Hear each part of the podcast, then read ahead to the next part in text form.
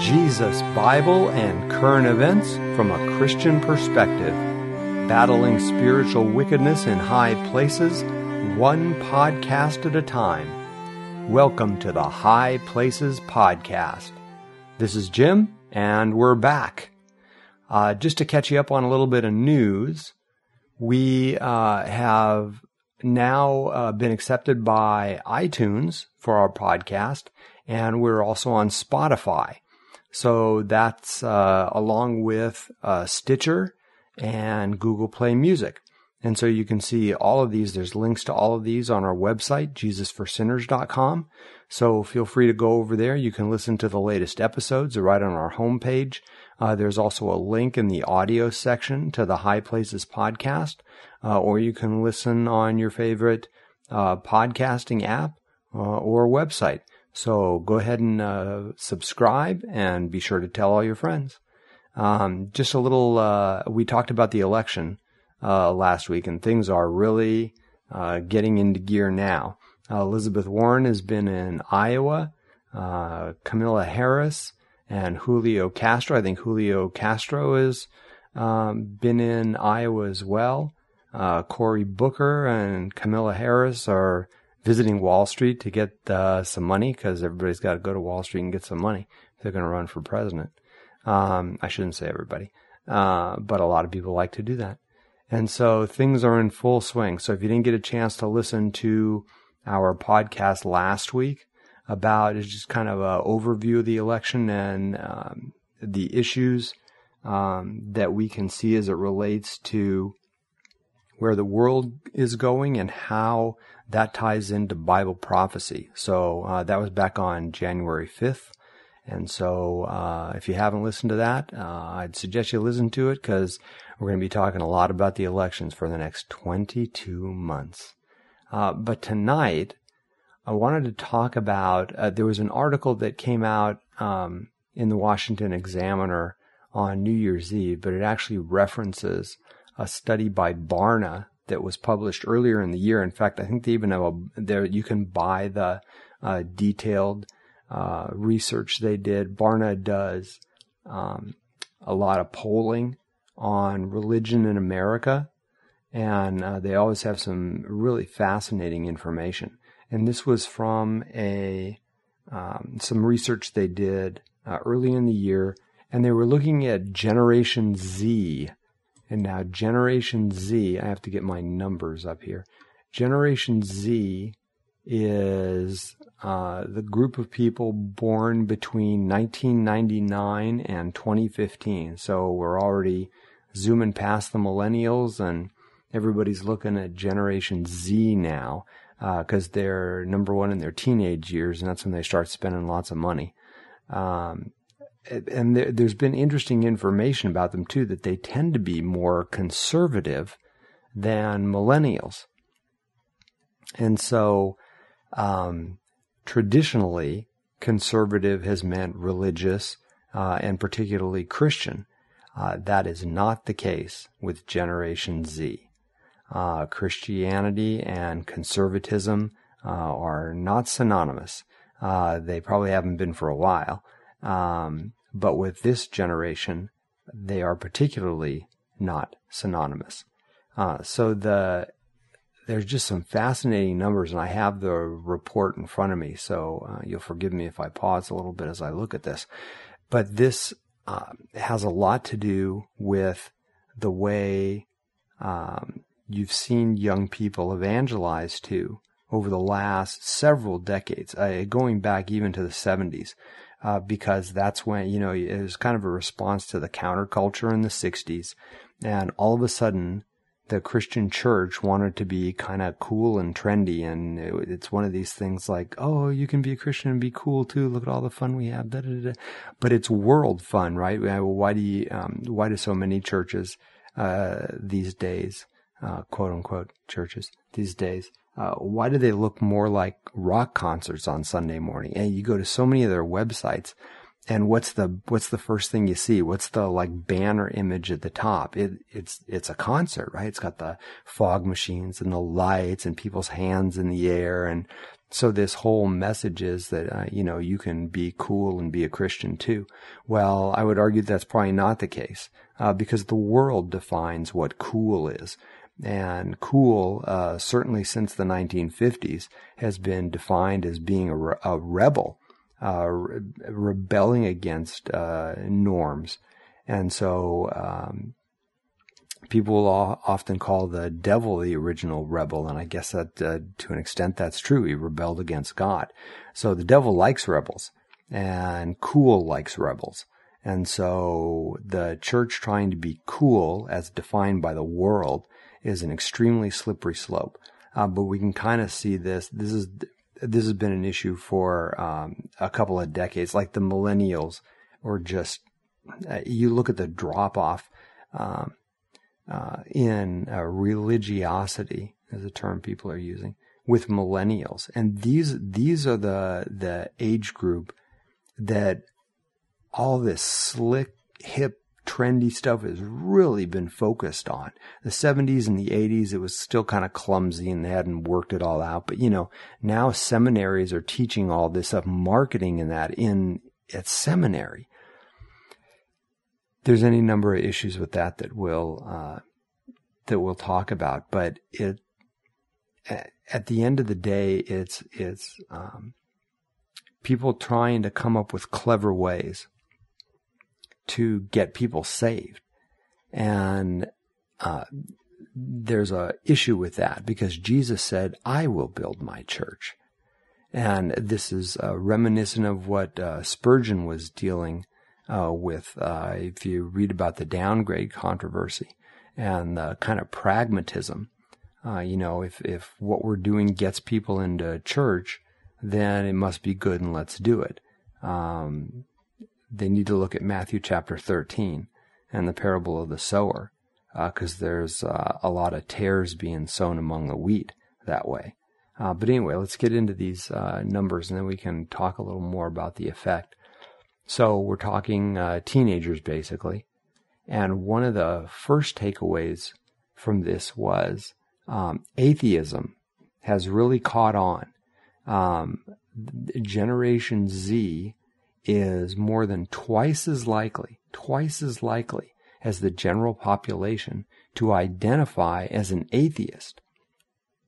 It's kind of amazing given their age that they would already kind of self-identify as anything, uh, but thirteen percent. But if you throw agnostics in there as well, now you're talking twenty-one percent, one in five teenagers. Uh, and this, this, uh, research was done specifically with U S teens ages thirteen to eighteen. Uh, one thousand four hundred ninety was the sample size.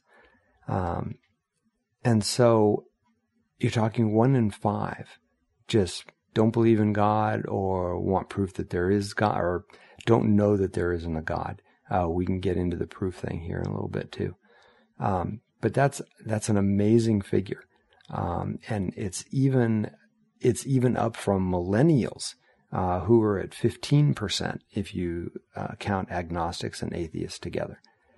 Uh, and then uh, Gen X was uh, thirteen percent, but the big drop-off actually happened um, with the baby boomers. Um, you had like nine percent, and then up to thirteen for Generation X, and then fifteen, and then twenty-one percent. Uh, percent. The real drop-off was uh, those that identified as uh, Christian. Uh, boomers were seventy-five percent, seventy-five percent identified as either Christian or Catholic.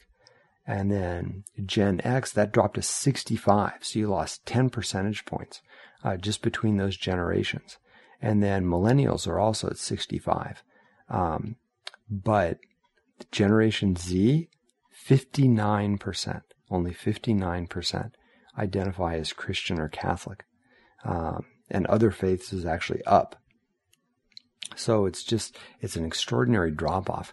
And then, so, okay, what's going on? Why, why is this going on?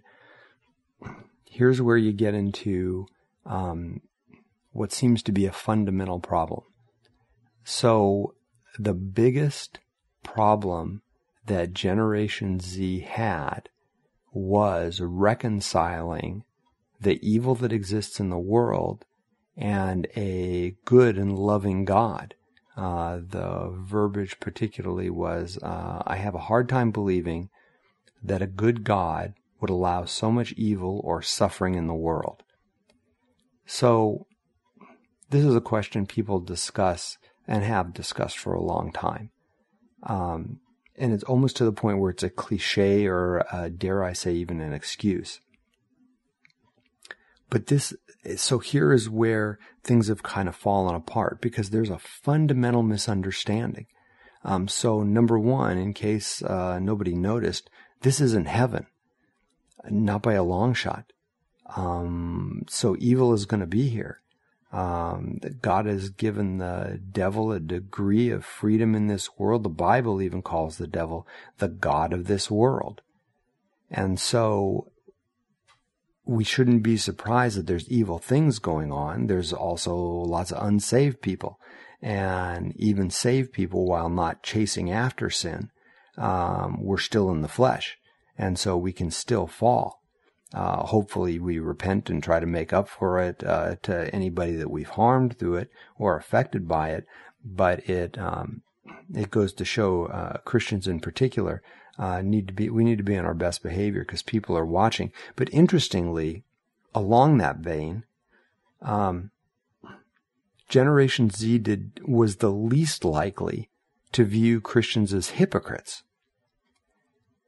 So it wasn't that, you know, Christians are behaving badly and that turns uh, people off. Um, this generation was just, they see so much evil in the world. Now, a lot of this has to do with constantly being bombarded by media uh, that's going to report bad news. What's the old line? If it bleeds, it leads. Uh, because everybody now wants to get eyeballs and hits on their website and click-throughs and all this other stuff. So these sorts of bad news things, Um, they attract viewers or readers. So there's a lot more of this stuff just out there. But this, this misunderstanding about what the world is and what it means to have God in the world seems to be a really key thing, uh, because the acknowledge, the idea that somehow if God exists, the world is going to be a perfect place. So the fundamental gospel has been missed here. It, and and these uh, decades now, unfortunately, of this happiness gospel, that if you just believe in God, you're going to achieve all your goals, you're going to, and it isn't even a prosperity thing, although that's certainly a big piece of it. You know, you're going to get rich, you're going to have a house, you're going to do all this stuff, but there will just be nothing but good happening all the time. Well, that message being pumped out there directly contradicts what people can see with their eyes. And so it doesn't sync up. It sounds like a fantasy world. Um, and and you, you see this in a lot of modern worship music, certainly in a lot of, um, you know, sermons and that, and this, you know, how do you make your life better, all this other stuff. Um In fact, one of the numbers out of this survey was really interesting, because it was about Christian teenagers. And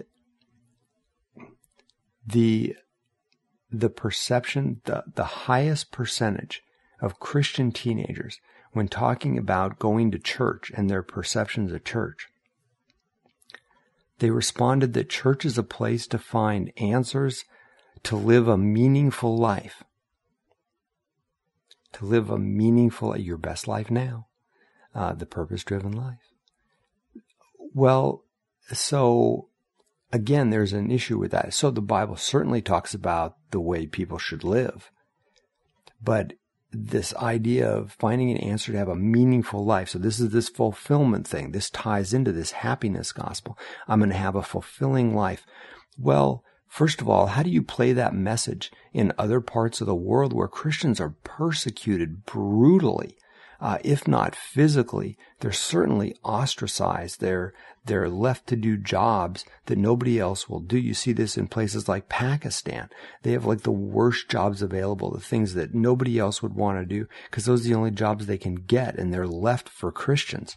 And Even, even if you're not saved, if you're looking, if you're living in these other parts of the world where people just have very difficult lives, much more difficult than we have in this country, they see bad things happening all the time on a daily basis. And so you're going to have someone come in and say, yeah, just believe in Jesus and you'll have a meaningful life and things will get better and da da da da da. Well, they can look around them and they can see that nobody's having a, a good life. They're, they have hardship um, because meaningful and all these things are being defined by the world. And if it isn't materialism, then it's, you know, I want to achieve my goals or uh, something like that. Uh, the and so the gospel gets lost in this. That's the problem, is that uh, so much uh, ministry, evangelism uh, to young people in particular has not been about the gospel. Uh, it, it maybe gets thrown in there at the end, uh, maybe. But it's about being cool. It's about being contemporary. It's about being cultural, right? Uh, again, I mean, you, you can look at uh, big churches and uh, small churches now, and they're just, they think that somehow they can attract young people by being like the world. But those type of contemporary things, they're distractions. Young people still see the world for what it is. It's an evil place. And so this, this, it's a, it's a mixed message, and it's one that seems out of sync. That if you just believe in Jesus, everything's going to be great. And then these young people look at the world around them and like, oh yeah, there's all these Christians around. Why aren't things great? Um, and so it doesn't sync up. It loses, um, It it just falls off the table from a logic standpoint. It's like you're almost talking down to the kids and thinking they're so stupid that they can't see what's going on around. And somehow, like if we just try to look like the world and act like the world, we can trick them into believing in Jesus. Um, but the problem with that is the world's always going to be better at playing the world than the church is, uh, unless the church sells out, which sadly uh, it's been doing. Because uh, you always got to move the bar farther and farther. Um, but just the simple message of the gospel, you know what? You don't need Jesus so that you can have a happier life. Uh, you don't uh, need Jesus so you can find meaning. There's plenty of Buddhists out there that have meaning in their life as they define it. Why do we need Jesus?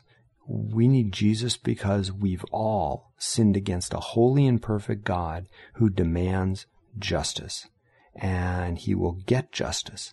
Uh, thankfully for us, he's also loving and merciful, and he provides a way for us to not get the justice we deserve.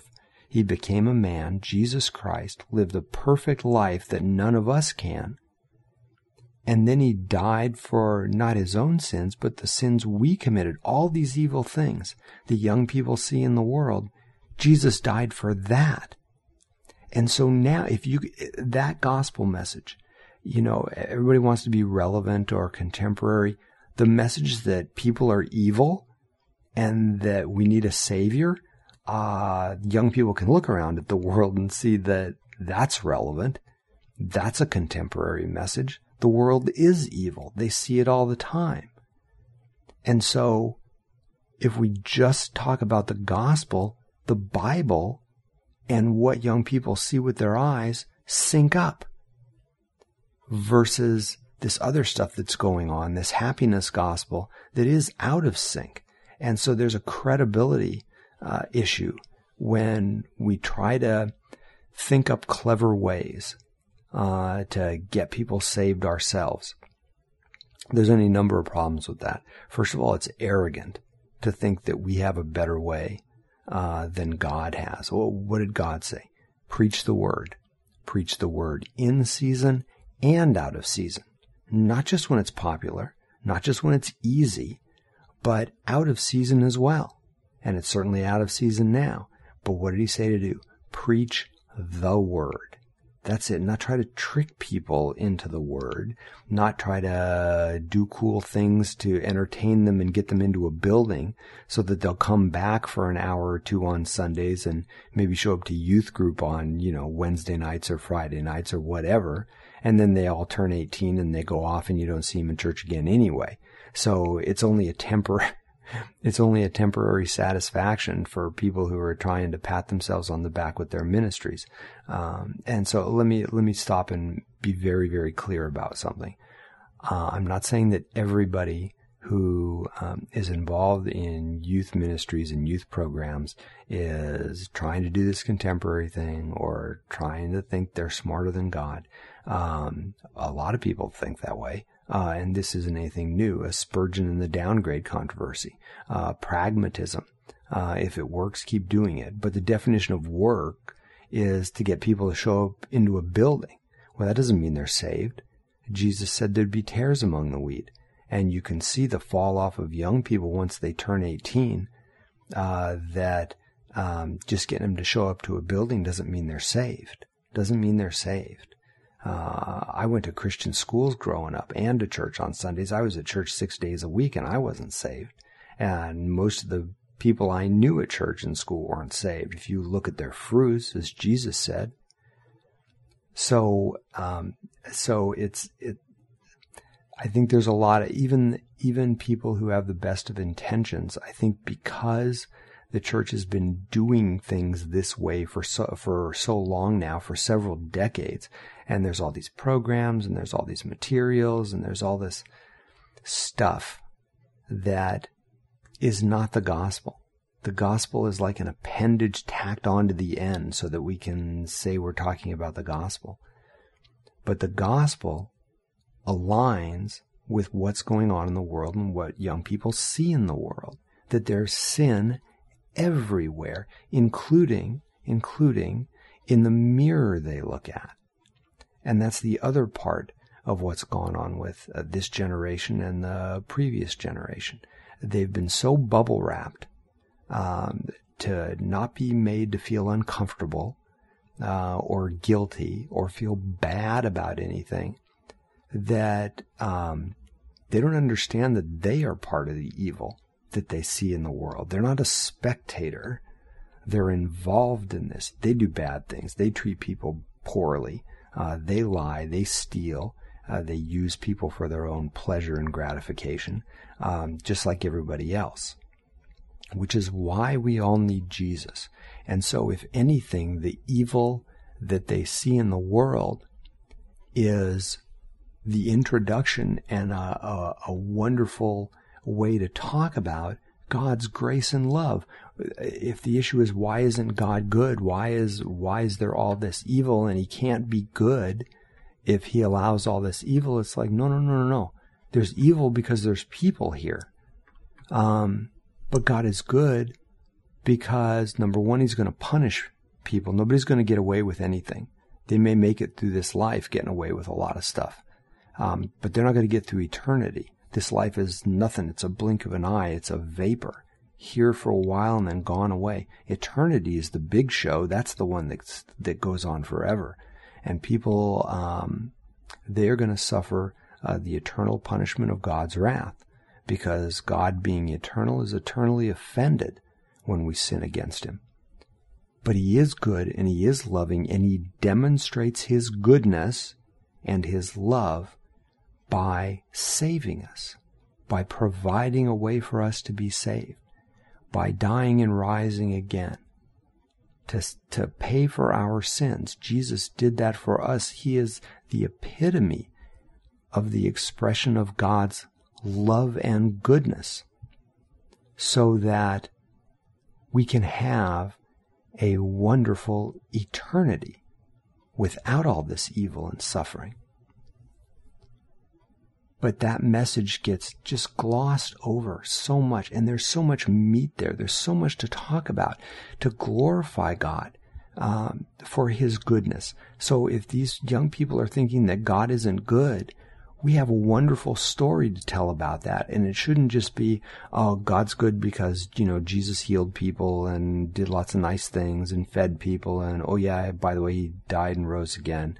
Um, but we never connect why, why he had to do that, because of our sins. And even a lot of times we talk about sin, it's like, oh, you disobeyed your parents, right? And it's like, well, you know what? You've probably done more than that. You're mean to your siblings and people at school. You're greedy and prideful. Uh, you you commit all the sins that the rest of us do. You need God. There's this lack of a sense of urgency. There's almost this apathy towards religion, especially as younger and younger you go. It's just like not a big deal. Well, that should tell us straight away that the seriousness of sin and the urgency of our need for a Savior has not been communicated. Youth programs are about, you know, playing games, doing arts and crafts, seeing lots of like cartoon characters and stuff, and everybody's smiling, everything's good. It looks like a fairy tale. It looks like a fairy tale. And it doesn't sync up with people, with what these young people are seeing in the world.